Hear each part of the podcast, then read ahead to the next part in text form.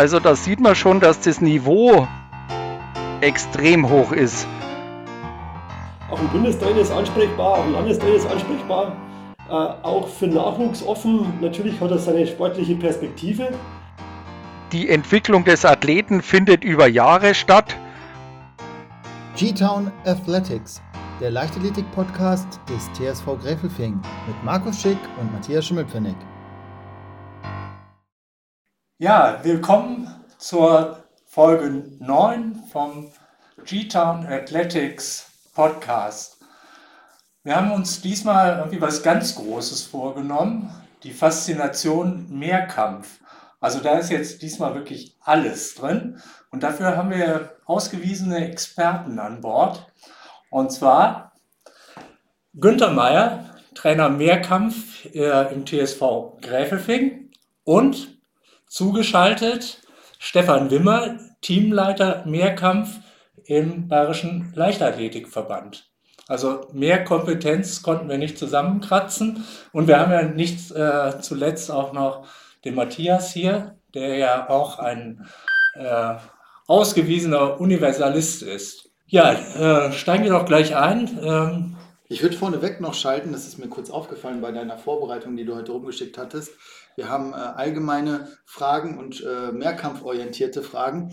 Und wir haben den Mehrkampf betreffend 17 Fragen, was ja kein Wunder ist, weil wir haben ja 10 Disziplinen im Zehnkampf und 7 im Siebenkampf. Macht 17 Fragen, macht irgendwie Sinn, ne? Macht total Sinn, ja. Finde ich super. Ja.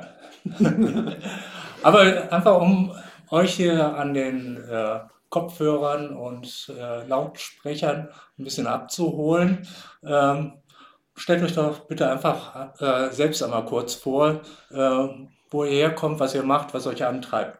Günther. Ja, danke Markus. Günther Mayer, älteres Semester, wäre demnächst 55. Eine schöne runde Zahl. Gibt auch übrigens 10 Disziplinen, wenn man sie zusammenzählt, um die Gedanken vorzugreifen. Mache Leichtathletik seit meinem 12. Lebensjahr, schon ziemlich lange. Komme aus der Gegend. Meine Frau hat Leichtathletik gemacht, ich mache Leichtathletik, meine Kinder machten Leichtathletik. Sehr schade, aber sie haben nichts anderes gemacht. Bin hier ansässig und fühle mich hier ziemlich wohl. Insofern kann es gern so weitergehen. Was machst du denn eigentlich, wenn du nicht Leichtathletik machst? Hast du da auch noch einen Beruf oder bist du immer nur Leichtathletik? Ja, das ist eine gute Frage, Markus, weil das ist wirklich die Frage, der Tag oder 24 Stunden, die Woche 7 Tage. Da wird die Zeit echt knapp. Bin Unternehmer, insofern beruflich ziemlich eingespannt. Und wenn ich eben nicht Unternehmen berate oder eben Leichtathletik mache, dann mache ich selber noch Sport. Und wenn dann noch Zeit ist, dann koche ich gern. Insofern ist meine Zeit tatsächlich kostbar und das Leben eigentlich zu kurz. Ja, da sind wir ja umso begeisterter, dass du dir jetzt noch Zeit nimmst für uns hier. Stefan, stell du dich doch bitte auch kurz vor. Mein Name ist Stefan Wimmer. Ich bin, wie ihr ja schon gesagt habt, derzeit Teamleiter Mehrkampf beim Bayerischen Leichtathletikverband. Bin da hauptsächlich Disziplintrainer Siebenkampf und außerdem noch Techniktrainer bei der LG Telis Finanz Regensburg hier. Ich bin 10 Jahre jünger wie der Günther, also 45, und übe die Trainertätigkeit so seit circa 20 Jahren aus und war vorher selbst Zehnkämpfer, ja, so mit Bundeskader-Erfahrung, sage ich jetzt einfach mal so. Und mit der Leichtathletik ist bei mir losgegangen beim TSV Wasserburg, wo ich selber herkomme, so mit 8 Jahren ungefähr. Und ich glaube, dass den meisten, wenn man den Namen jetzt sagt, Alfred Schubeck, unter dem habe ich halt so angefangen mit der Leichtathletik. Und der hat uns damals halt in Wasserburg geformt. Und bei der Disziplin bin ich halt dann letztendlich auch hängen geblieben. Und habe auch nie was anderes gemacht. Also du bist immer schon ein Mehrkämpfer gewesen. Ich war immer schon Mehrkämpfer. Ich bin dann zwar am Ende der Karriere, wo es dann sportlich so den Ausklang gefunden hat, bin ich dann schon eher nur noch stabhoch gesprungen. Einfach aus dem zeitlichen Faktor. Aber das Herz war immer beim Mehrkampf. Wie sieht es bei dir aus, Günther? Was hat dich dahin geführt? Ja, ich glaube eher, dass der Mehrkampf zu mir gekommen ist. Also ähnlich wie der Stefan es gesagt hat, es liegt ja immer am Trainer. Und deswegen ist der Mehrkampf zu mir gekommen, weil eben mein Trainer mich mehr oder weniger motiviert hat. Und wir waren halt damals eine super tolle Truppe und haben halt dann begeistert Mehrkampf gemacht. Und deswegen ist der Mehrkampf zu mir gekommen. Ich habe nie gedacht, dass ich Mehrkampf mache. Mir hat halt der Sport Spaß gemacht. Und der Mehrkampf war für mich ja mehr als Mehrkampf. Also ich habe tatsächlich leidenschaftlich Tennis gespielt. Ich bin Ski gefahren, also wirklich rennmäßig Ski gefahren. War im Winter auf den Skien, im Sommer eben auf der Bahn. Beide Schnellkraftdisziplinen, hat diesen Spaß gemacht. Und deswegen Volleyball, Basketball, Tennis, Leichtathletik, war halt Mehrkämpfer mit mehreren Sportarten sozusagen. Und das habe ich ziemlich lang durchgehalten. Leider hat es dann irgendwann halt gesundheitlich nicht mehr ganz so geklappt. Der eine ist halt für einen Mehrkampf gebaut, der andere eben nicht. Wenn man uns jetzt bildlich sehen würde, glaube ich, kann man das nachvollziehen, dass der Stefan eher der Mehrkämpfer ist, ich vielleicht eher der Läufer bin. Und so war es dann bei mir. Ich bin dann eher in den Sprint gewandert, in den Langsprint gewandert. War da noch ein paar Jahre erfolgreich, aber damit gesagt, hat eigentlich mein Körper das nicht mehr so mitgemacht, was ich selber hätte gerne machen wollen. Und dann kam auch Family und dann war der Mehrkampf wieder vorbei. Also hat aber trotzdem immer noch Verbindung behalten. Und deswegen bin ich heute auch im Mehrkampf als Trainer unterwegs, weil die Leidenschaft, die ist seit meiner Kindheit da. Aber anders als beim Stefan. Also muss ich ehrlich gestehen. Aber das ist ganz, ganz witzig, was der Günther so erzählt. Vollkommen äquivalent zu meinem früher Tennis, Fußball, Tischtennis, Badminton, Hockey, Schulmannschaft gespielt. Also bei uns waren wir schon so multisportiv unterwegs, ne? Und hat nebenbei noch mit 8 angefangen, 3-mal die Woche ins Leichtathletiktraining zu gehen. Also das, wenn du es heute am Jugendlichen erzählst, dann sagst du, ja Wahnsinn, wie hast du denn so viel Zeit gehabt? Ach Stefan, das sage ich mir auch. Wir haben es halt einfach gemacht. Ja, bei uns gab es halt noch kein Facebook und kein Handy und hier die App und hast schon gesehen und ja, das gab es bei uns alles nicht. Ne? Nee, es gab Schule und die Freizeit und die Freizeit war wichtiger als die Schule. Aber die Schule war auch wichtig, ne? Dass man da keine falschen Gedanken, ne, da transportieren, die war schon auch wichtig. Ne? Aber der Rest war wichtiger. Also wenn ich das höre, ähnlich bei dir wie bei mir, nach der Schule kam tatsächlich die Freizeit und die war mit allem Möglichen bestückt. Aber nicht mit Schule. Naja, das ist jetzt, klingt jetzt hier alles nach dem Big Picture, in vielen Disziplinen unterwegs. Im Mehrkampf ist es ja auch so, Generalisten können alles, aber nichts richtig. Stimmt das? Oh, Stefan, mal was dazu. Ja, es ist ganz witzig, dass die Frage kommt, weil ich habe letztes Jahr in der C-Trainer-Ausbildung mal den Damian Warner, den Olympiasieger im Zehnkampf, bei seinem Sieg von Tokio, die Leistungen, die er da gebracht hat, mal mit der DLV-Bestenliste verglichen. Und es war ganz witzig, weil in 3 Disziplinen wäre der in diesem Wettkampf, also mit den Leistungen, Platz 1 der deutschen Bestenliste 2021 gewesen und in 6 Disziplinen unter den Top 30. Also da sieht man schon, dass das Niveau extrem hoch ist. Und ich sage mal jetzt so wie der Niklas Kaul, oder es kann halt auch nicht jeder 80 Meter Speer werfen. Und deswegen ist auch generell so meine Meinung, wir werden da schon ein bisschen unterschätzt, beziehungsweise, glaube ich, die Talente wandern relativ schnell in Einzeldisziplinen ab, wo ich immer der Meinung bin, mit einem allgemeinen Training, wenn ich nicht 1,75, 1,80 hochspringe als Frau, dann werde ich wahrscheinlich die 1,95 mit einem Spezialtraining auch nicht schaffen. Du kannst ja sogar, also, Stefan, wenn ich da dich kurz nochmal unterbreche mit diesen Vergleichen, du kannst ja auch letztendlich Zehnkämpfer auf deutschem Niveau nehmen oder Zehnkämpfer auf bayerischem Niveau, die sehr gut sind und die dann mal anschauen, wo die dann eben auf Landesniveau-Listen in den Spezialdisziplinen landen würden. Dann ist ja wahrscheinlich ähnliches Bild. Also dass einer, der in Bayern den Zehnkampf bei den Männern dominiert, oder in der Jugend, dass der in anderen Disziplinen, in den Einzeldisziplinen auch sehr, sehr gute Leistungen hat. Ob er jetzt da immer Platz 1 ist auf der Landesliste, aber mit Sicherheit unter den Top 10 öfters zu finden sein wird. Also wir haben letztes Jahr so ein bisschen gewitzelt, wenn man den Kai Katschmirek in der 4x400 Meter Staffel, da war der gar nicht so weit weg von so gefühlt vom Einsatz, ne? Von der Zeit her. Ja, ja. Also kann man sagen, zusammengefasst, können vieles und auch vieles richtig gut. Sie müssen vieles richtig gut können. Ja. Wir haben ja in Deutschland bei den Männern im Zehnkampf auch eine richtig große Tradition.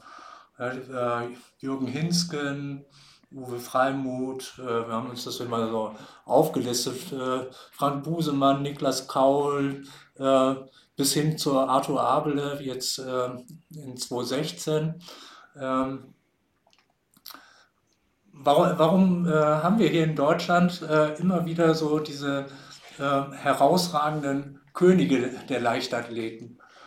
Also ich glaube, das liegt zum einen daran, dass wir heute tatsächlich in der Fläche immer wieder Menschen finden, Trainer, Trainerinnen finden, die halt einfach ein Herz für diese Sportart haben. Also sicherlich ein Thema, USC Mainz als Beispiel, hat der große Namen hervorgebracht, Bayer Leverkusen nach wie vor ein großer Name, haben wir ein ganz hohes Niveau. Und wenn man in die Fläche guckt, man findet halt auch in der Fläche immer wieder tatsächlich extrem gute Talente, die halt dann tatsächlich nach oben durchkommen. Also ich glaube, dass einfach so die Breitenwirkung ein Momentum ist und das andere ist halt tatsächlich das Auge der Trainer, die halt einfach tatsächlich immer wieder Talente entdecken. Und man darf nicht vergessen, auch im DLV haben wir ja eine lange Mehrkampftradition und der Weg halt auch vom DLV runter zum kleinen, ich sage jetzt mal Verein, der ist ziemlich kurz, aus meiner Sicht anders als vielleicht in anderen eben Disziplinen in der Leichtathletik beim DLV. Und auch das hilft uns ja tatsächlich so als Big Family tatsächlich das auch zu leben. Also da gibt es keine Grenzen, ne? Auch ein Bundestrainer ist ansprechbar, auch ein Landestrainer ist ansprechbar, auch für Nachwuchs offen. Natürlich hat er seine sportliche Perspektive, aber ich fühle uns im Mehrkampf schon eher im Family-Business und damit viel enger verbunden und das schafft natürlich auch Vertrauen und schafft natürlich auch die Möglichkeit, Talente nach oben durchzureichen.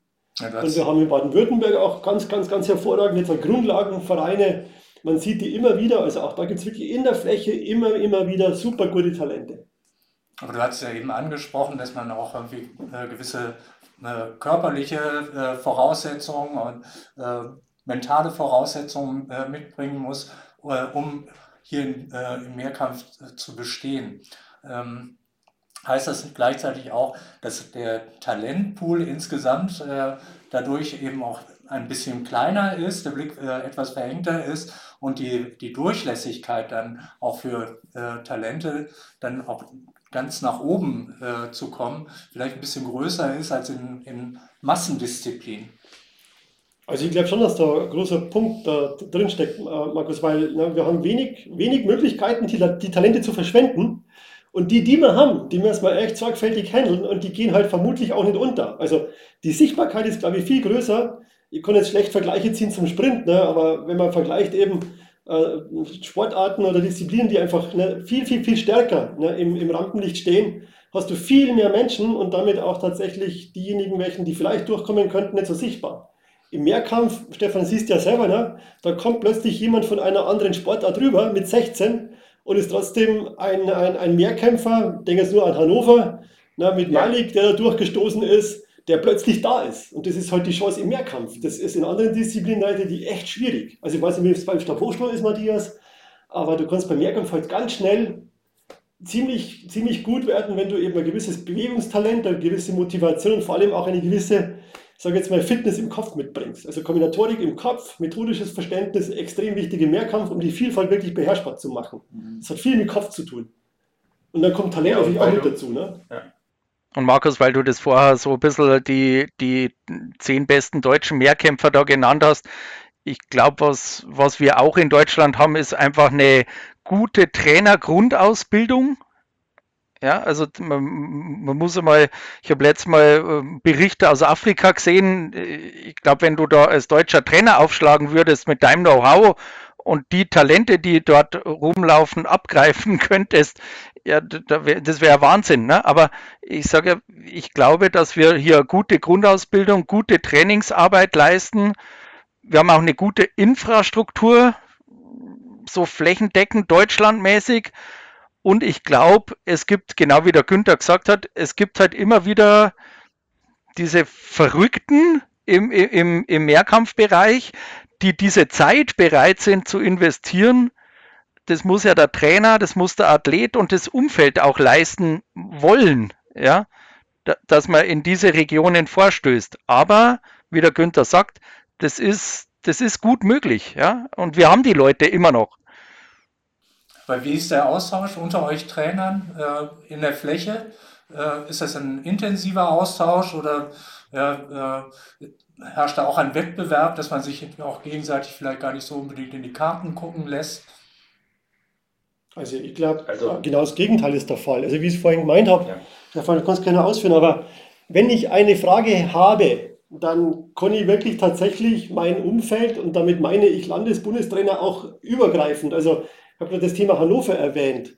Egal, wen du im Mehrkampf ansprichst, du kannst in Leverkusen einen Trainer ansprechen im Mehrkampf, du kannst in Hannover ansprechen, in Schleswig-Holstein, in Bayern, du kriegst immer eine Antwort, du hast immer eine offene Tür. Also wir arbeiten miteinander, wir tauschen Ideen aus, Methodiken, Trainingserfahrungen.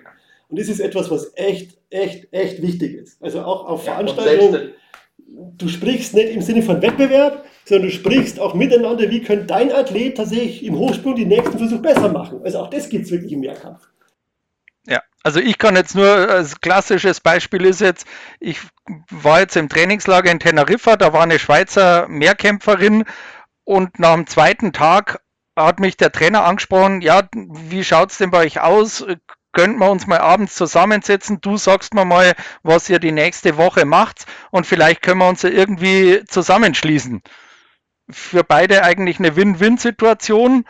Wir waren beide mit nur einem Athleten mehr oder minder da oder wir waren mit der österreichischen Truppe da, aber da war auch nur 1, 2 Mehrkämpferinnen.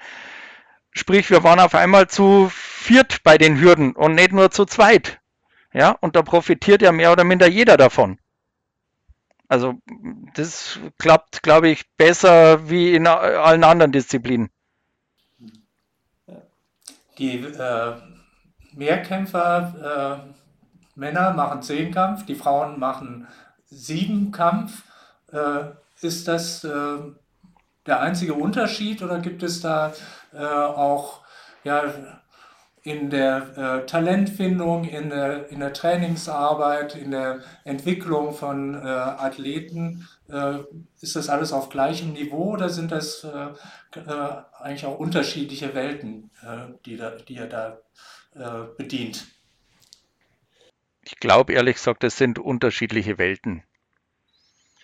Also als Zehnkämpfer musst du letztendlich 8 bis 10 Einheiten in der Woche machen. Dazu kommt noch Physio, Schwächen, Programm etc.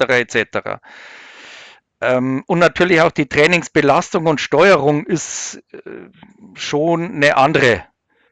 Allein schon das Thema Stabhochsprung, das jetzt im Siebenkampf ja nicht vorkommt. Das Günther kann ein Lied oder Matthias können ein Lied davon singen. Das ist ja eigene Einheit, eine eigene Einheit. Beim Siebenkampf kannst du immer 2 Disziplinen aneinander schalten. Aber nach einer wirklich intensiven Stabhochsprung-Einheit nochmal irgendwas Technisches zu machen, schwierig. Und im Gegenzug dazu bei den Mädels geht ja der Trend eher dahin, eine Einheit am Tag nur zu machen, die dafür lange, aber du hast halt längere Erholungsphasen und man kann sagen, generell ist aber bei beiden Disziplinen natürlich diese Schnelligkeits-Athletik-Komponente im Training vom Stellenwert her nimmt es viel mehr Platz ein wie vor 15, 20 Jahren. Aber ich glaube schon, dass der Zehnkampf und der Siebenkampf unterschiedliche Welt ist. Also man kann mit Sicherheit Schnittmengen finden, wo beide zusammen trainieren können, gerade in der Athletik, gerade in der Schnellkraft, Schnelligkeitsarbeit. Aber also da würde ich dir auf alle Fälle zu 100% zustimmen, dass grundsätzlich von der Trainingsplanung, von der Saisonplanung, von den Details dann es tatsächlich einfach 2 Disziplinen sind. Also ich würde auch nicht sagen, dass ich als Stabhochspringer und als Kugelstoßer die beide zu mir kommen würden, sagen würde, okay, ich habe für die beiden ein Programm und das funktioniert dann für beide gleich gut. Man sieht es ja auch in den größeren Zentren, muss man sagen, wenn du jetzt Ulm anschaust, sehr männerdominiert. Leverkusen sehr frauendominiert. Also es ist eigentlich, es gibt eben diese Zentren, aber in ganz wenigen findet beides auf internationalen Niveau statt. Gibt es sowas überhaupt, wo man beides hat? Zehnkampf und Zehnkampf? Naja, ich sag mal Frankfurt, aber das sind eigentlich zwei Trainer. Ja, aber das ist dann aber auch schon alles, oder? Also sonst... Ja. Okay. Wie muss ich mir denn eigentlich so einen Trainingsplan von einem Mehrkämpfer vorstellen? Ich kann wahrscheinlich ja nicht die Disziplinen beliebig mischen. Das muss ja auch irgendwie von der Belastungssteuerung her passen. Wie geht denn ihr da vor? Geht das dann blockweise oder müssen die einzelnen Disziplinen auch in bestimmten alternierenden Rhythmen trainiert und vorbereitet werden? Gibt uns dann auch mal so ein bisschen Einblicke in eure Geheimnisse. Ich würde mal dem Landestrainer den Vortritt lassen. Dann kann ich mir nämlich schneidig da unten dann reinziehen, weil da gibt es tatsächlich, Markus, unterschiedliche Trainingsphilosophien und deswegen, vielleicht hast du, Stefan, erstmal so ein Ramp-up für uns, bevor ich dann mit der Praxis ums Eck komme. Ja, also letztendlich, Markus, jetzt machst du ja da ein Fass da auf, das ist ja riesig, gell? Das muss man jetzt mal sagen, weil, und das ist ja eigentlich mit einer dieser Faszinationen Mehrkampf. Also ich habe ja selber 4 Mehrkämpferinnen hier, die, glaube ich, komplett unterschiedlich trainieren. Weil dem einen tut das gut, dem anderen tut das gut, der eine muss mehr Läufe machen, der andere macht mehr Krafttraining, der eine verträgt das Krafttraining, der andere verträgt es gar nicht. Und deswegen sage ich ja, für mich macht das eigentlich so ein bisschen die Faszination aus. Wo ich so ein bisschen Trainingsphilosophie für mich selber entwickelt habe, ist, dass ich relativ lange in diesen Athletikkomponenten, in diesen Vorbereitungen oder in diesen vorbereitenden Übungen drin bleibe, gar nicht unbedingt schnell die Zieltechnik für einen Wettkampf suche. Da gehe ich mittlerweile relativ spät rein. Weil, und das war auch so ein bisschen Teil meiner C-Trainer-Ausbildung, die ich da gehalten habe, man hat gesehen, das, was die Leute übertrieben beim Gehen nicht können, das können sie natürlich beim Laufen auch nicht. Also es hilft mir nichts, wenn ich versuche, dann 3 Schritte zu überspringen, sondern ich muss erst die Basics können und dann kann ich hin zur nächsten Stufe, zum nächsten Step einfach gehen. Es hilft nicht, sich selber zu überholen. Generell bin ich mittlerweile mit zum Beispiel dem Thema Hochsprung relativ vorsichtig. Ich muss nicht jede Woche an der Anlage da über die Latte springen.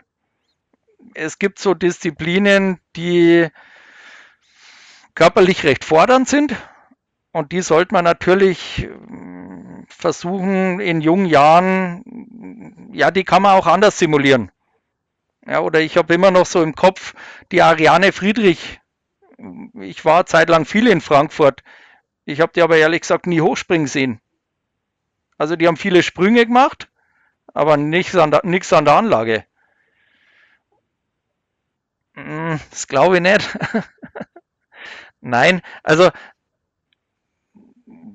wie gesagt, ich war schon immer so, das war damals, weil sie mich mal gefragt haben, ja, kannst du über das Training von der Karin Ertl mal was erzählen? Dann habe ich gesagt, ja, kann ich machen, aber wem bringt das was? Ja, also man kann dann bei so einer Fortbildung oder jeder kann die Trainingspläne von mir haben, ja, da kann sie auch gern kopieren und anwenden. Aber ob er deswegen da hinkommt, wo er denkt oder wo man meint, das steht auf einem anderen Papier. Ja, also ich glaube, viele Wege führen nach Rom und man muss halt das System für einen finden oder für den Athleten finden, das dem gut tut. Und das dauert manchmal eine geraume Zeit. Weil, also geraume Zeit meine ich, das kann auch mal Jahre dauern. Weil wir haben nur diese 3 Wettkampfmöglichkeiten, um die es dann letztendlich eigentlich geht. Und dann muss ich sagen, ja, hat die Vorbereitung jetzt so geklappt, wie ich es mir vorgestellt habe? Oder ist dann doch nicht das Ergebnis im Wettkampf rauskommen, das wir uns alle gewünscht haben? Und dann muss ich meine Rückschlüsse ziehen. Aber natürlich gibt es bestimmte Trainingsabfolgen, ja, die man einhalten sollte, oder Disziplinen, die man zusammenschaltet. Bei den Jungs ist ja klassisch so Hürde, Diskus. Weil sie, halt auch im, ja, im Zehnkampf hintereinander im Wettkampf vorkommen. Genau. Mhm. Genau, das macht uns manches einfacher. Nur, also das heißt, so grob kann man sagen, man orientiert sich schon an dieser Disziplinfolge, wie sie im Wettkampf tatsächlich dann auch vorkommt, aber man muss eben nicht alle Disziplinen jede Woche gleich intensiv oder in jeder Phase des Trainings gleich intensiv auch technisch absolvieren, sagst du. Ja. Sondern da gibt es das Individuelle eben, was halt natürlich, je höher das Niveau des Athleten ist, desto individueller wird es ja, dann mehr in den Fokus kommt. Günther, hast du Ergänzungen zu dem Thema? Ja, also ich habe ja grundsätzlich jetzt an die Voraussetzung. Ich bin ja mehr oder weniger jetzt ja ehrenamtlich Trainer und muss natürlich sehr genau tatsächlich auch meine Ressourcen so einsetzen, dass das Optimum gibt, was der Stefan ja gesagt hat, was halt für den Athleten wichtig ist. Grundsätzlich habe ich ein Grundschema, das ich halt tatsächlich über die Jahresplanung durchziehe, aber, und da bin ich ganz beim Stefan, ich beobachte sehr genau in jeder Trainingseinheit, wie geht es jedem Einzelnen. Und wir haben ja Gott sei Dank im Mehrkampf die Chance, über 10 Disziplinen dann zu variieren. Und wenn ich merke, heute geht eben das nicht, dann überlege ich mir, was kann ich stattdessen machen.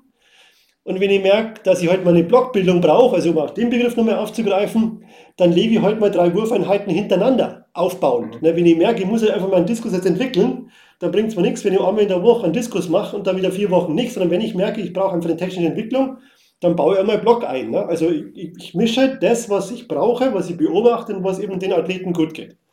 Und das ist die Mechanik. Und wenn man eine gewisse, ich sage jetzt mal, Grundmechanik drin hat, eine gewisse Grunderfahrung drin hat und eine gewisse Beobachtungsgabe mitbringt und eine gewisse Offenheit auch bei den Sportlerinnen und Sportlern erfährt, dann kann man das durchziehen, weil auch die haben ja irgendwie ihre Ideen im Kopf und das ist das Nächste, was man handeln muss.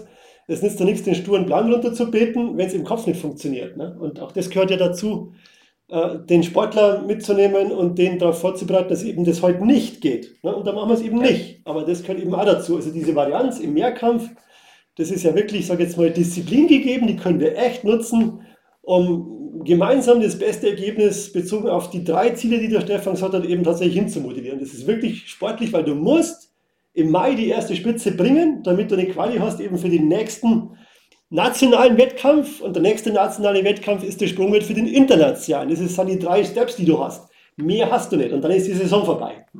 Und dann geht das Kopfkino los, weil wenn der erste Wettkampf nicht performt, dann ist das Kopfkino ganz groß, weil dann ist die Frage im Raum, was habe ich jetzt falsch gemacht? Nix. Alles richtig gemacht. Ja, aber die Sportler haben ja auch solche Schokoladendisziplinen und kommen die auch an und sagen, naja, jetzt der Werfer, der nicht so gern in die Sprintdisziplinen geht, dass er dann irgendwie sagt, lass uns doch lieber werfen, ich habe da doch noch dieses und jenes zu tun. Wie findet da der Austausch unter euch statt und wie flexibel und individualisiert könnt ihr dann auch in einer Trainingsgruppe dann vorgehen?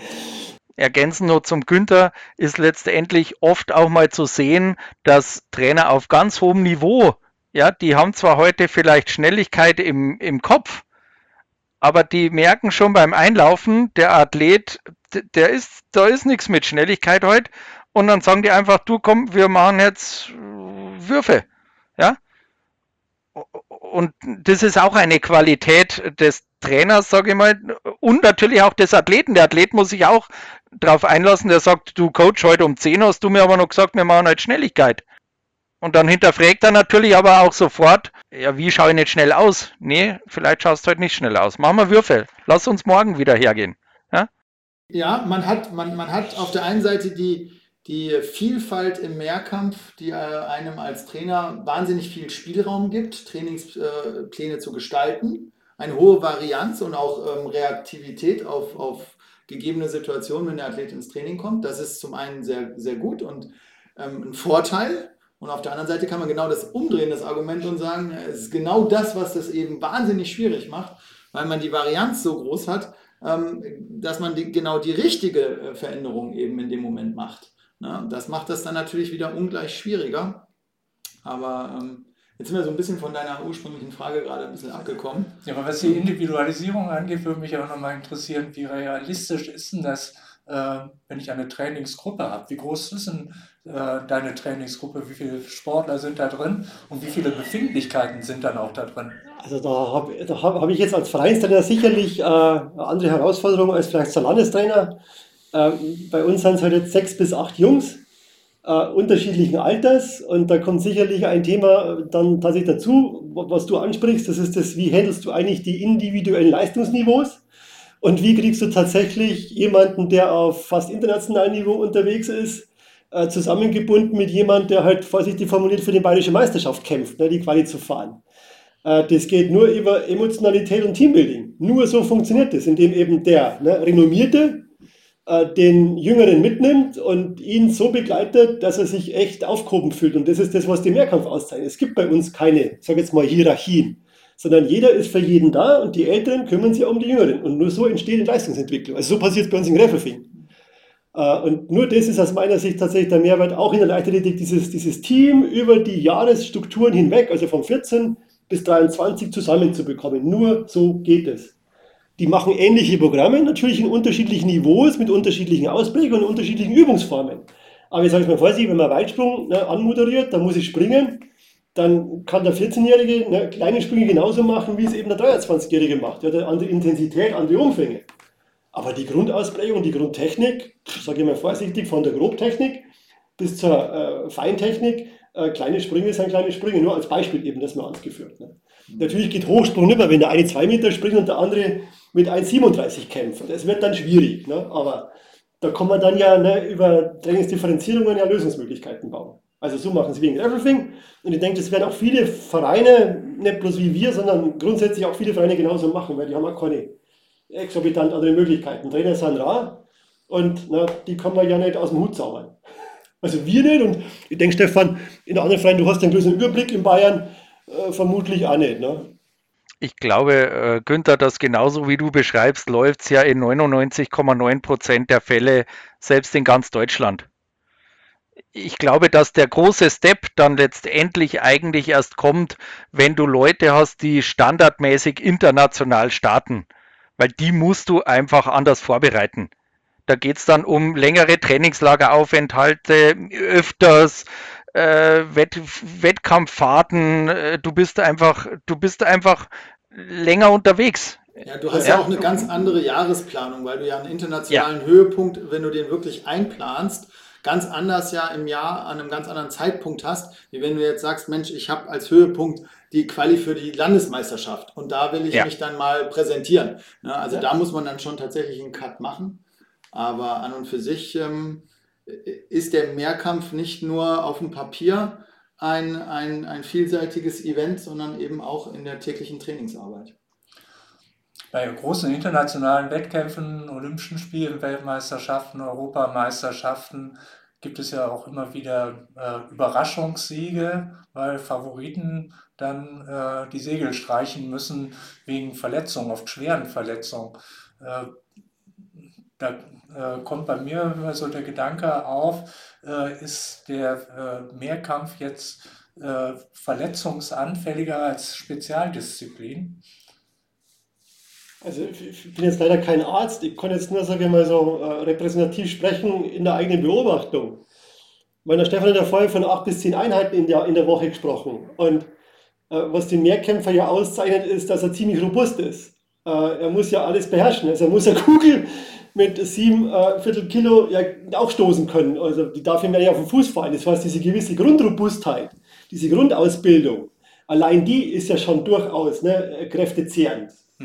Und wenn ich dann die technischen Disziplinen drauflege, also man hat ja mal gehört, einen Stabhochsprung, ne, beim Absprung, der hat einen ordentlichen Impuls auf den Gelenken drauf, auf den Bändern drauf, der Hochsprung hat einen Impuls auf die Gelenken drauf, der Weitsprung.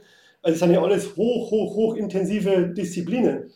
Und deswegen ist meine These, ja, man muss auf seinen Körper sehr genau aufpassen. Das zweite, was dazu kommt, die Regenerationszeiten im Mehrkampf, wie es der Stefan vorhin gesagt hat, die sind nicht extrem gering. Also ein Sprinter kann vielleicht einmal eine Einheit ruhiger fahren und kann vielleicht einmal einen Tag Pause machen. Da muss der Mehrkämpfer schon überlegen, macht mein Wettbewerber vielleicht deswegen die 2 Einheiten mehr und macht dann die 7 Punkte mehr, die er dann tatsächlich pro Disziplin braucht. Also da ist die Luft schon echt dünn für die Regeneration. Aber was heißt das dann für die Qualität der Regeneration? Müsst ihr euch da eben auch irgendwie besondere Programme ausdenken, besondere Expertise ranholen? Mehr Physio, mehr auf den Körper achten und früher vielleicht aus der Belastung rausgehen, bevor irgendwas reißt und zwickt und tatsächlich bricht. Ja, also Günther nimmt mal gerade so das Wort auf den Mund. Ich glaube auch, dass so die Leichtathletik generell ja immer nur so wenig, ja, wenn mir was wehtut, dann gehe ich zum Arzt oder Physio. Ja, warum gehen wir nicht schon prophylaktisch dahin? Also, und das kann ich auch, und das versuche ich mit meinen immer so einzupflegen, wenn die bei mir in der Trainingsgruppe sind, einmal in der Woche ist der beim Physio. Ob dem was fehlt oder nicht, das spielt jetzt nicht die Rolle, aber wenn ihm nichts fehlt, ist ja super.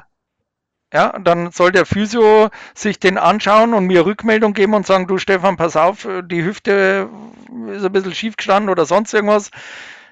Alles gut, ja, aber generell hat man so das Gefühl, es wird dann hingegangen, wenn das Kind schon im Brunnen gefallen ist.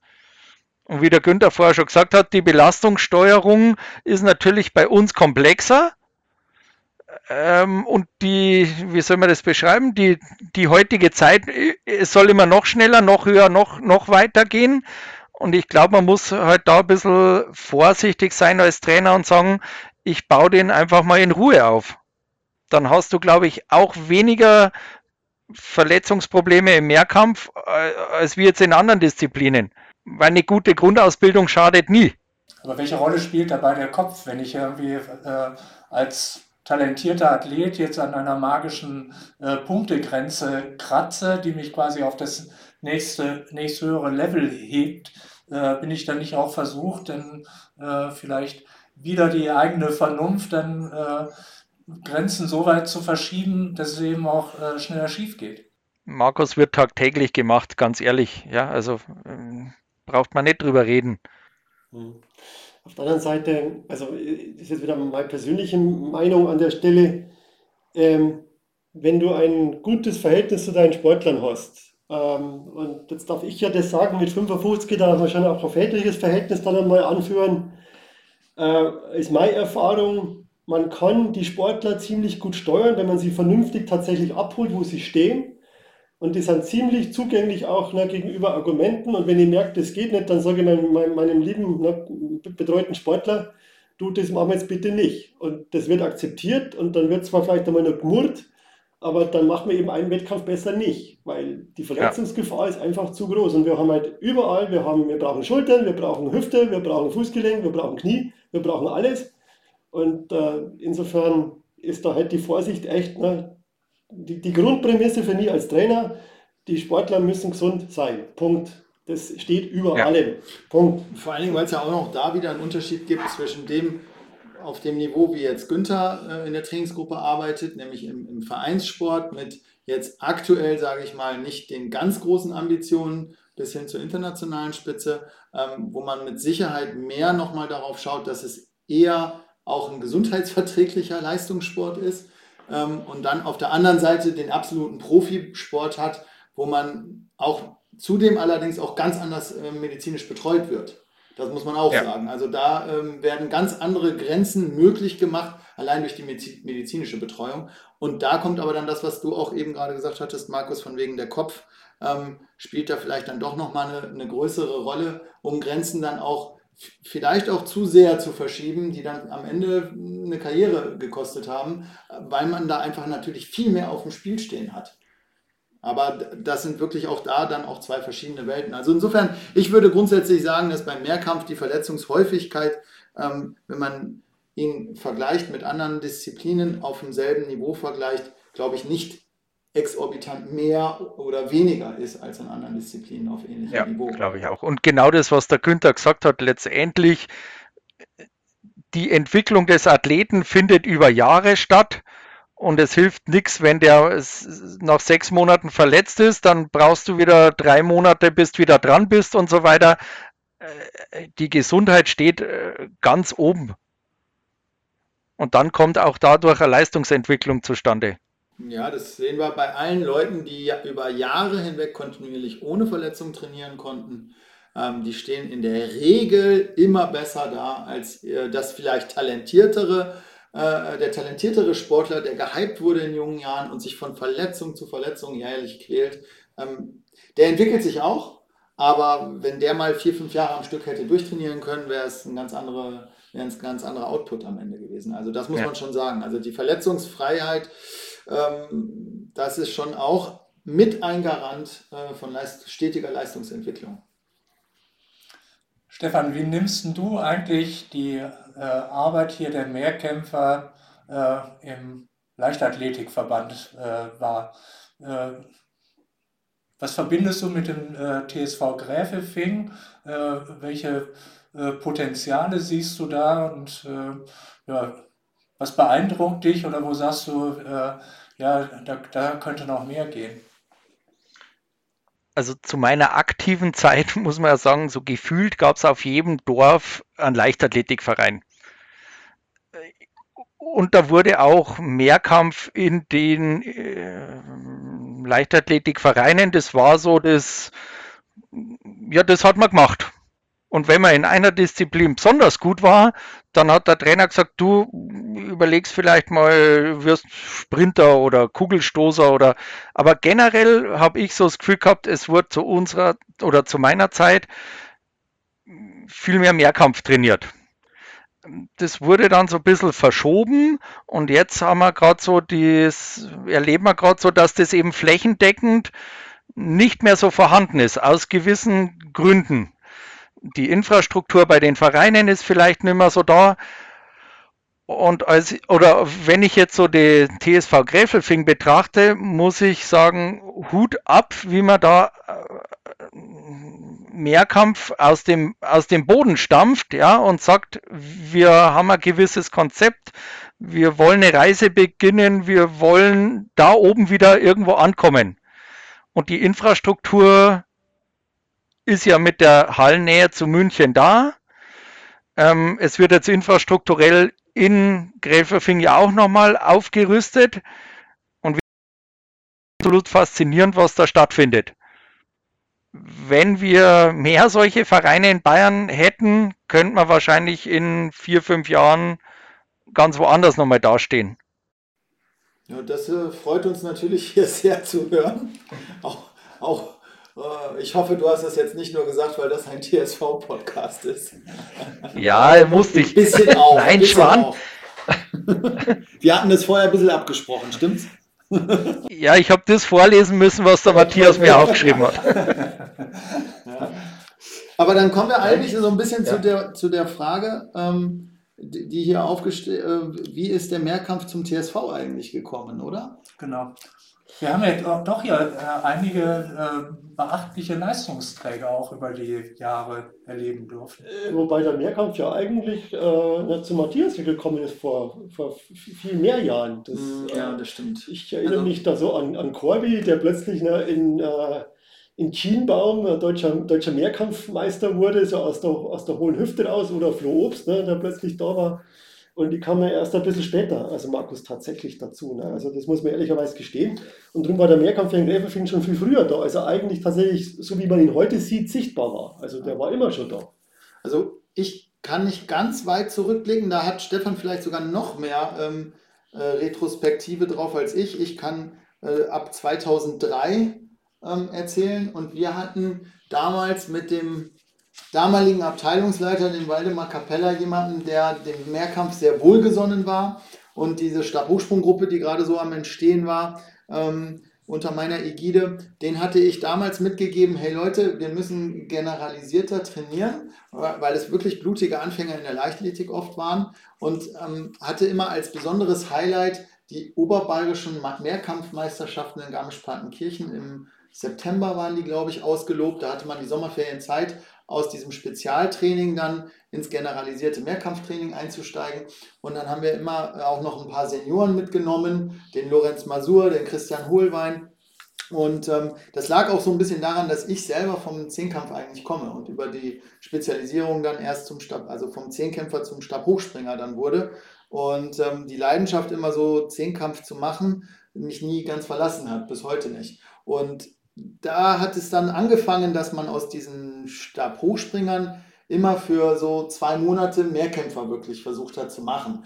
Und dann war es leider so, muss ich sagen, und das hat sie sich dann in der jüngeren Vergangenheit auch fortgesetzt. Und daran arbeiten wir eigentlich im Mehrkampfteam, dass das zukünftig nicht mehr so leicht möglich ist, dass die Stabhochspringer aber den Mehrkämpfern immer die lange Nase auf den Mehrkampfmeisterschaften gezeigt haben. Also zumindest was die Landesmeisterschaften betraf. Also da gab es tatsächlich, die guten Stabhochspringer haben eigentlich mindestens Medaillen geholt auf bayerischen Mehrkampfmeisterschaften, wenn nicht sogar auch die Titel abgeräumt. Und zwar mit deutlichem Vorsprung teilweise.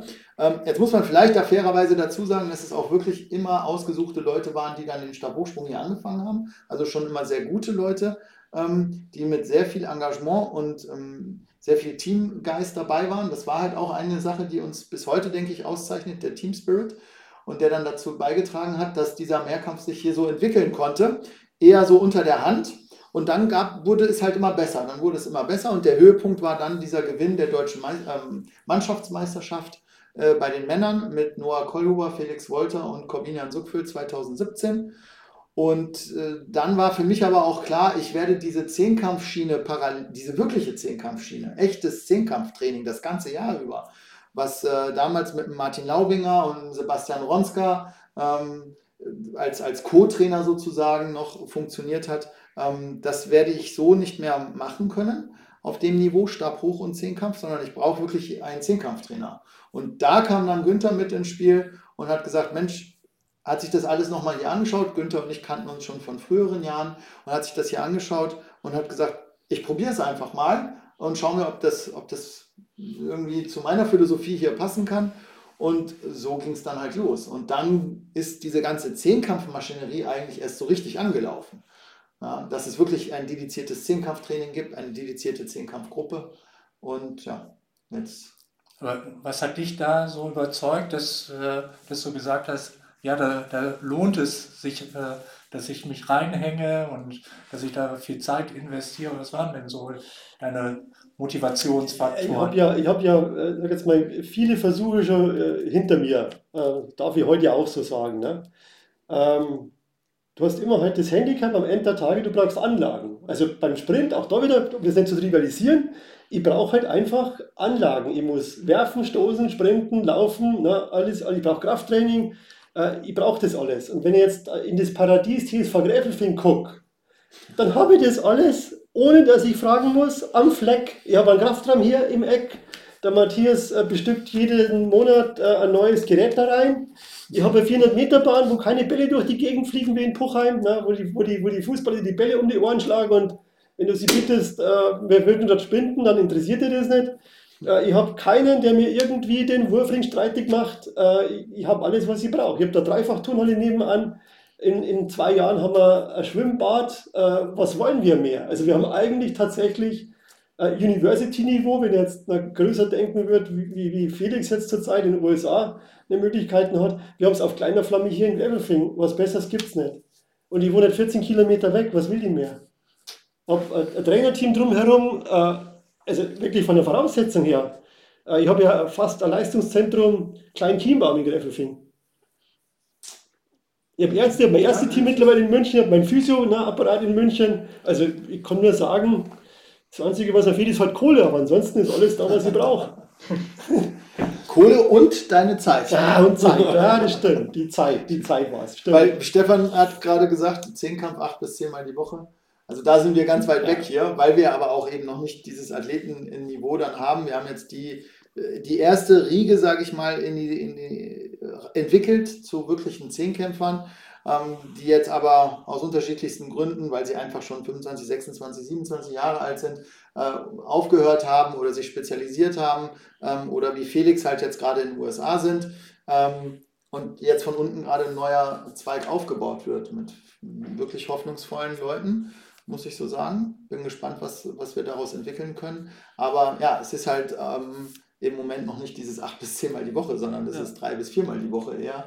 Und, aber trotzdem gibt es ja auch so ein paar sehr entwickelte Athleten, die auch große Sprünge machen und in deren Windschatten sich eben dann auch Nachwuchs aufbauen kann. Ja. Man muss den Jungs echt zugute halten, also ob das jetzt 3 oder 4 Mal sein oder ob das dann 6 oder 7 Mal ist, was man denen wirklich zugute halten muss, ist einfach diese Motivation. Man muss jetzt auch überlegen, trotz Corona tatsächlich 5 Tage die Woche ins Training zu kommen, nicht alles machen zu können, aber wirklich die 2 Jahre hinweg diese Stetigkeit zu sehen, mit welcher Leidenschaft die Jungs diesen Sport machen.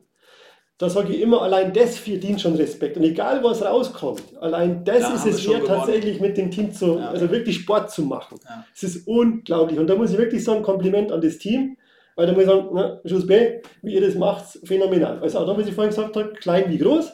Mal zieht der eine, mal zieht der andere, aber das ist auch eben eine Energiequelle, die dazu beiträgt, neben dem Umfeld eben auch den Mehrkampf viel gestalten zu können. Und das strahlt halt. Ne? Das ist das Thema des Strahlens. Wir wissen alle, dass wir uns viel früher berühren, bevor wir uns im Kopf treffen. Und das merkt man halt ebenfalls. Ne? Das erzeugt Energie und die ist da. Also auch zwischen den Teams. Ne? Ob das jetzt Team Stabhochsprung ist, ob das jetzt andere Teams sind, die wir hier haben. Das ist echt ein Teamwort und das macht Spaß. Und ein Team, die ziehen immer mehr Leute an. Also wie gesagt, wir waren ja mit Felix nur 3, 4. Ja. Jetzt sind wir mittlerweile halt doppelt so viele geworden. Ne? Und ich bin überzeugt, dass sich das immer wieder ein Stück weitertragen kann, wenn eben die Energie im System erhalten bleibt. Mhm. Und du darfst halt nicht immer nur die sportliche Leistung letztendlich sehen. Ja, also diese Menschen sind ja wichtig, wie der Günther schon sagt, die sind wichtig fürs Team, die sind wichtig für den Verein. Die übernehmen vielleicht später mal irgendwelche Aufgaben oder sonst irgendwas. Ja, also da würde ich gerade ganz kurz eine Frage an dich, Stefan, weil das ja bei uns als Landestrainer immer wieder ja auch ein Thema ist, dass man sagt, der Landesverband kriegt seine finanziellen Mittel für die Trainerfinanzierung bis hin zur Ende der U20, also sprich bis die Athleten 19 sind. Danach wird es dann wieder entweder Vereinsarbeit sein müssen oder man ist halt so gut, dass man Bundeskaderathlet wird und dann eben über den DLV finanziert wird. Das ist allerdings eher die Ausnahme. Nichtsdestotrotz haben wir dann viel Zeit und der Athlet hat viel Zeit in seinen Sport investiert, ist dann mit 19, 20 nicht mehr in irgendwelchen Förderkadern, hat aber trotzdem ein super Umfeld und will den Sport weitermachen. Und jetzt kommt die Frage, wie wichtig findest du als Landestrainer Vorbilder generell, natürlich mit Schwerpunkt auf den Mehrkampf, aus den eigenen Reihen, also aus BLV-Sicht und wo, wenn es sie denn aktuell gibt, wer ist das aktuell deiner Meinung nach auf BLV-Ebene? Vorbilder für die Nachwuchsgeneration im Mehrkampf. Ja, also letztendlich Vorbilder sind extrem wichtig. Also ich sehe das ja bei uns hier bei den Mädels, egal ob das jetzt eine Isabel Meyer oder eine Annalena Obermeier ist oder die bei mir trainieren, die Jüngeren halt kennen, ja, so aus dem Fernsehen, oh schau mal, die habe ich schon mal im Fernsehen gesehen. Die gehen dann da vorbei an den Kindergruppen und dann hörst du schon so tuscheln, du, das ist doch die und leuchtende Kinderaugen und das, oh ja, so möchte ich auch mal werden. Das ist doch das Wichtigste eigentlich. Ja, wir müssen den Kindern Vorbilder geben, wo sie hinstreben können. Wenn die eigentlich nicht wissen, wo könnte mal die Reise hingehen. Ja, das ist dann, wie soll man das beschreiben? Ich trainiere auf kein Ziel hin. Ja, das funktioniert halt schlecht. Und wenn du mich fragst, wer das jetzt gerade so ist, das ist heute im Mehrkampf derzeit ja schwierig, weil wir im Erwachsenenbereich wirklich, da haben wir gar nicht so viele. Weil wir auch über Jahre, und deswegen sage ich ja, da ist ja der TSV Gräfelfing, Quelle Fürth, Stadtwerke, wir hier in Regensburg, wir sind ja da so ein bisschen Vorreiter und versuchen das Möglichste zu machen. Aber im Endeffekt ist es ja so, wenn wir jetzt, nehmen wir mal an, ihr generiert jetzt da einen 8000 Punkte Mehrkämpfer. Und der Günther hat aber jetzt das Gefühl, Mensch, wenn der jetzt Infrastruktur noch besser hätte und einen hauptamtlichen Trainer, dann könnte er mal 8,5 machen. Ja, Günther, was wird's denn dann machen? Wahrscheinlich, und so sehen wir uns ja beide, Günther, dann würden wir sagen, okay, wir können es hier nicht leisten. Und würden wahrscheinlich Kontakt mit jemand aufnehmen, der es könnte. Wenn so wäre, ja. Genau, deswegen, also ich halte die Vorbilder für wichtig und so meine oder Matthias, unsere Aufgabe sollte oder ist es ja in den nächsten Jahren dann diese Infrastruktur anbieten zu können, damit diese Talente halt auch Entwicklungsmöglichkeiten in Bayern haben. Und nicht woanders hingehen müssen. Stefan, du kannst es jetzt leider nicht sehen, aber wenn du hier über die Anlage gehst, hängen überall Banner von den Eurogames 2022 in München. Was bedeutet so ein Heimspiel einer Europameisterschaft letztlich auch für die Entwicklung der Disziplin und für die Strahlkraft der Disziplin und was kann man da alles rausholen, um die Disziplin weiter zu entwickeln und voranzubringen, auch mit Blick auf den Nachwuchs? Also bei uns im Team gibt es natürlich schon so gewisse Ideen, machen wir gemeinsam was mit dem Kader bei dieser Veranstaltung und so weiter. Also wir wollen das natürlich schon ausnutzen, dass das jetzt in München ist. Ich selbst betreue Athleten in der Heimtrainingsgruppe, die das Ziel verfolgen, da vielleicht hinzukommen. Für meine Kadersportler kommt der Schritt jetzt zu früh, das muss man ganz ehrlich sagen, aber da gibt es auch 2 internationale Einsätze, U18 EM in Jerusalem und U20 WM in Cali. Aber es ist natürlich, solche Events, die sind immer wichtig. Das geht los beim Kindertraining, wo die Vereine merken werden, Leichtathletik hat wieder Medienpräsenz. Und das ist ja für uns wichtig, dass wir flächendeckend wieder diese Talente in die Vereine bekommen. Die Trainer sagen, wir haben einen Zulauf, wir wollen da wieder mehr machen und so weiter und so fort. Also halte ich für eminent wichtig. Also ich kann mich noch selber daran erinnern, ich war selber mit meinen Eltern in Stuttgart damals und wenn du da drin sitzt und das ganze Stadion ruft Sergej Bubka, Sergej, Sergej, ja sowas wirst du nie wieder vergessen. Und deswegen sage ich, ja, ich halte es für dermaßen wichtig und finde es super, dass wir auch so eine multisportive Veranstaltung da bekommen. Da kommen wir so ein bisschen zu dem anfänglichen, von euch beiden ja mehr als betonten Weg von euch, dass ihr gesagt habt, ihr seid über die diversen Sportarten, nicht nur Disziplinen der Leichtathletik, sondern Sportarten, eigentlich dann zur Leichtathletik gekommen. Schließt sich so ein bisschen der Kreis. Ich würde jetzt ganz kurz die News einstreuen, damit wir die nicht vergessen. Es gibt tatsächlich ein paar interessante Neuigkeiten zu verkünden. Ja, die Wettkämpfe sind auch wieder losgegangen. Chiara ist in Leverkusen über die 4.05 wirklich super in die Wettkämpfe reingestartet. Dann Arne Lettelsack ist in Chemnitz gestartet, über die 300 Meter in 34,48, über die 400 Meter in 48,31. Auch das super vielversprechend. Und wir haben viele weitere Sportler bei den Südbayerischen gehabt und die super Ergebnisse eingefahren haben. Das alles könnt ihr wie immer nachlesen auf der Webseite. Schubi hat hier wieder als rasender Reporter wirklich hervorragende Arbeit geleistet. Kommen wir gleich weiter zum nächsten Punkt, nämlich zu den Ausblicken der kommenden Wettkämpfe. Wir haben jetzt am Wochenende die bayerischen Einzelmeisterschaften der aktiven U20, U18 und M und W15 hier in München, 2 Tage. Danach gibt es in Potsdam einen Stabhochsprung-Wettkampf, wo wir für 3 Tage mit den Stabhochspringern hinfahren. Dann gibt es die Bayerischen Mehrkampfmeisterschaften, 2 Tage in Fürth. Da haben wir aktuell, glaube ich, 10 oder 11 Meldungen hier aus dem Verein. Dann sind Deutsche Jugendmeisterschaften in Sindelfingen am 18. und 19. Februar und Ende Februar dann noch die deutschen Aktiven. Da haben wir jetzt aktuell mit Arne, Leppel sagt Michi, Adolf und Chiara Sistermann 3, die da anpeilen, was zu machen. Vielleicht schaffen wir nochmal mit der Staffel was, mit der 4x200 Meter Staffel noch uns zu qualifizieren. Aber ja, das wären so die nächsten Wettkampf-Highlights. Naja, und dann, und täglich grüßt das Murmeltier, die aktuelle Corona-Situation. Das Training ist weitestgehend normal möglich, aber es sind eben nach wie vor auch Testungen nötig. Gleichwohl, Omikron greift halt eben um sich, verzeichnen wir auch hier immer mehr Positivfälle. Das schlägt dann auch schon mal in die Trainingsgruppen ein und führt dann zu Zwangspausen. Freut sich natürlich keiner drüber.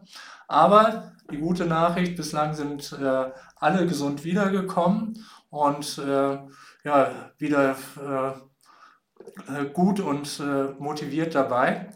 Und bemerkenswert auch, die Impfquote im Stabhochsprung beispielsweise und im Mehrkampfteam liegt bei 100%. Also auch da ist seitens der Sportler eigentlich einfach auch alles gemacht worden, alles was möglich ist, um irgendwie möglichst unbeschadet aus der Situation herauszukommen.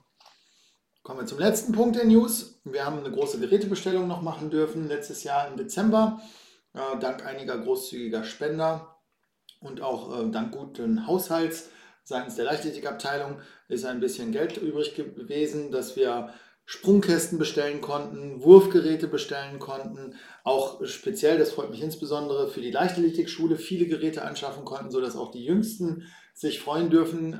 Die Bestellung ist gerade heute auf den Postweg gekommen, sollte Ende der Woche da sein. Ab nächster Woche werden die Geräte dann ausgegeben.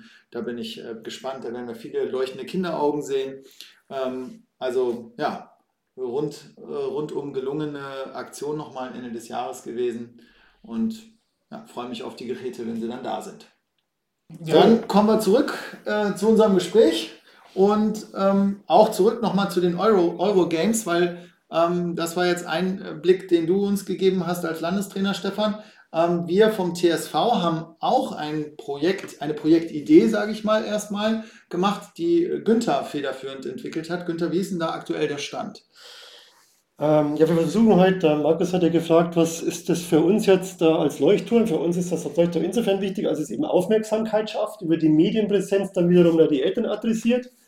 Und wenn die Eltern adressiert werden, die natürlich für ihre Kinder Beschäftigung suchen, natürlich dann da wiederum mehr oder weniger angefixt werden.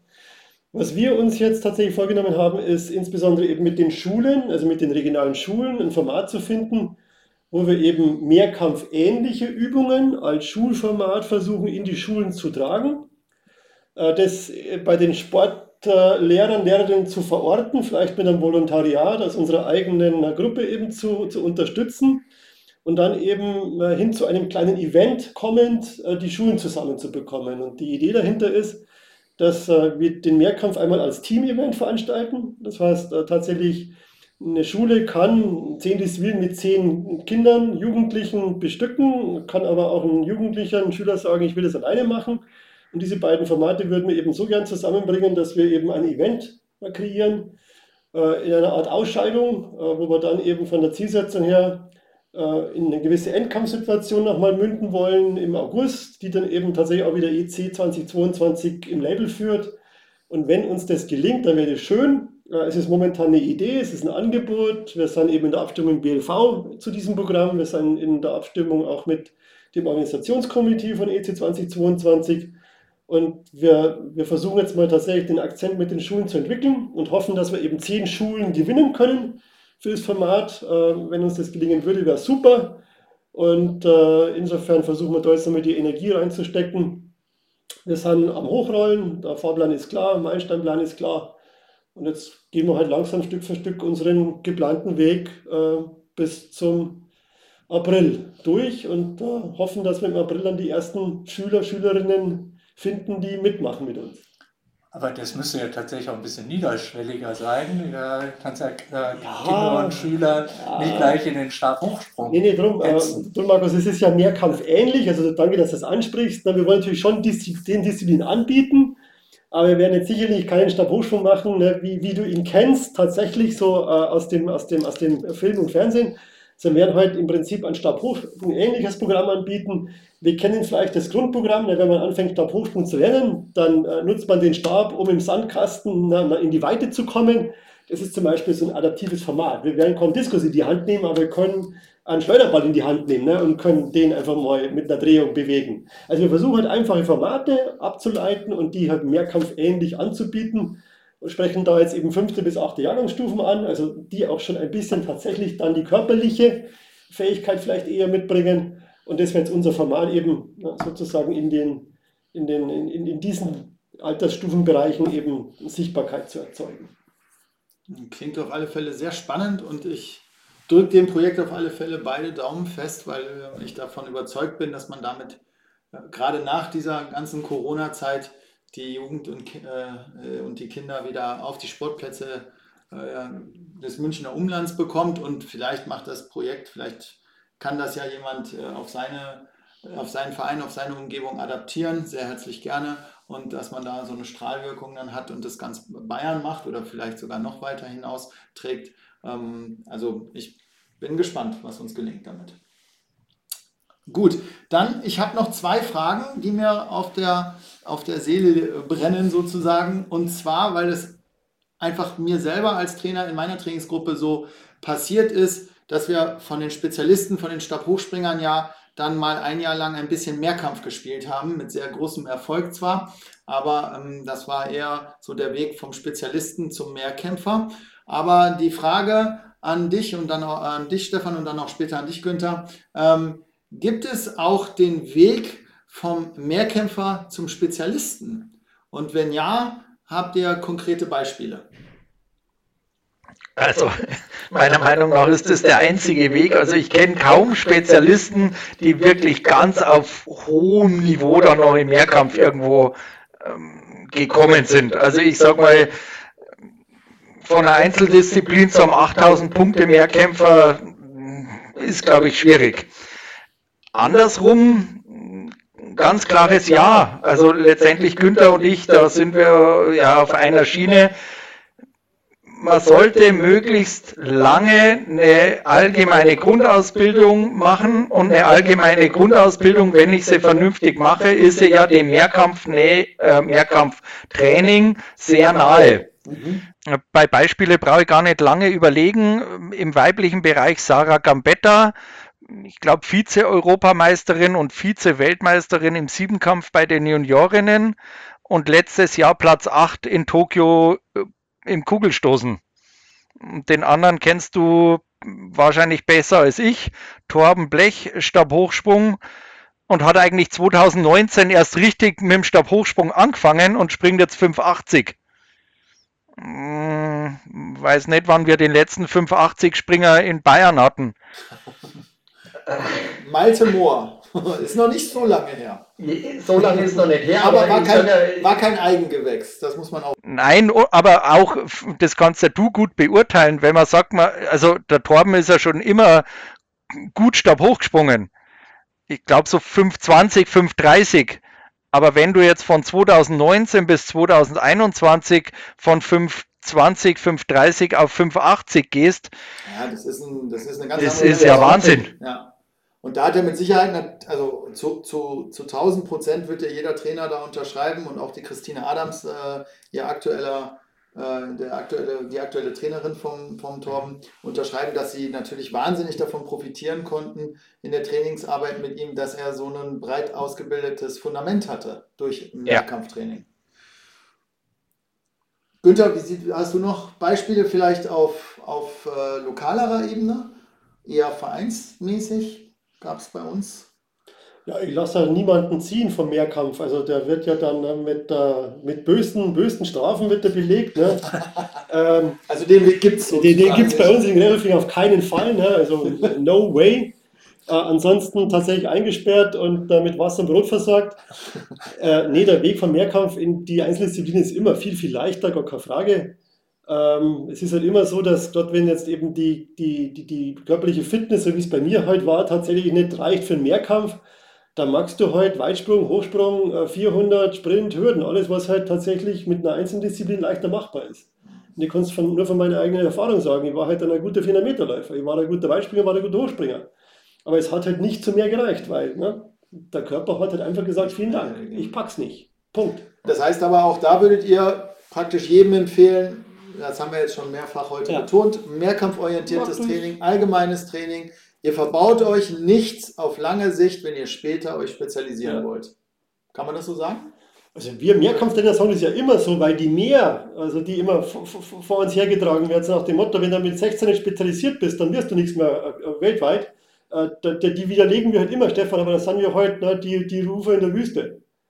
Ja, also klassisches Beispiel ist ja irgendwie gefühlt für mich immer der Hochsprung. Also wie viel...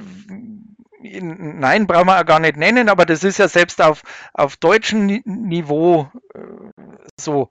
Wie viele Mädels schieben wir da unten rein und wie viele kommen oben an? Okay, also der Weg ist gut möglich. Dann schließt sich da die nächste Frage nämlich direkt noch an. Wie ist denn dann bei euch der Austausch zwischen euch als Mehrkampftrainern und den Spezialtrainern, also den Disziplintrainern, die jetzt sich auf eine Leichtathletik-Disziplin spezialisiert haben. Vielleicht fängt Günther diesmal an, eher auf Vereinsebene. Wie sieht da der Austausch aus? Also ich mach's kurz. Auf Vereinsebene klappt er ja perfekt, weil wir eben tatsächlich in der Sozialisierung uns jeden Tag in die Augen gucken müssen und miteinander auskommen.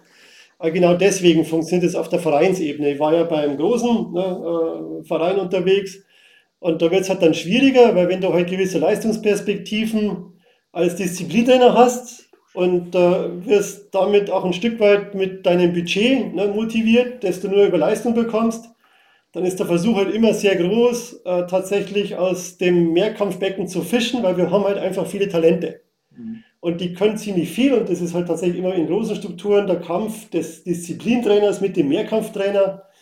Ich sage es mal vorsichtig, ich würde gerne, aber habe gelernt, dass es ein ziemlich heißes Eisen ist, weil du dir eigentlich regelmäßig die Finger verbrennst.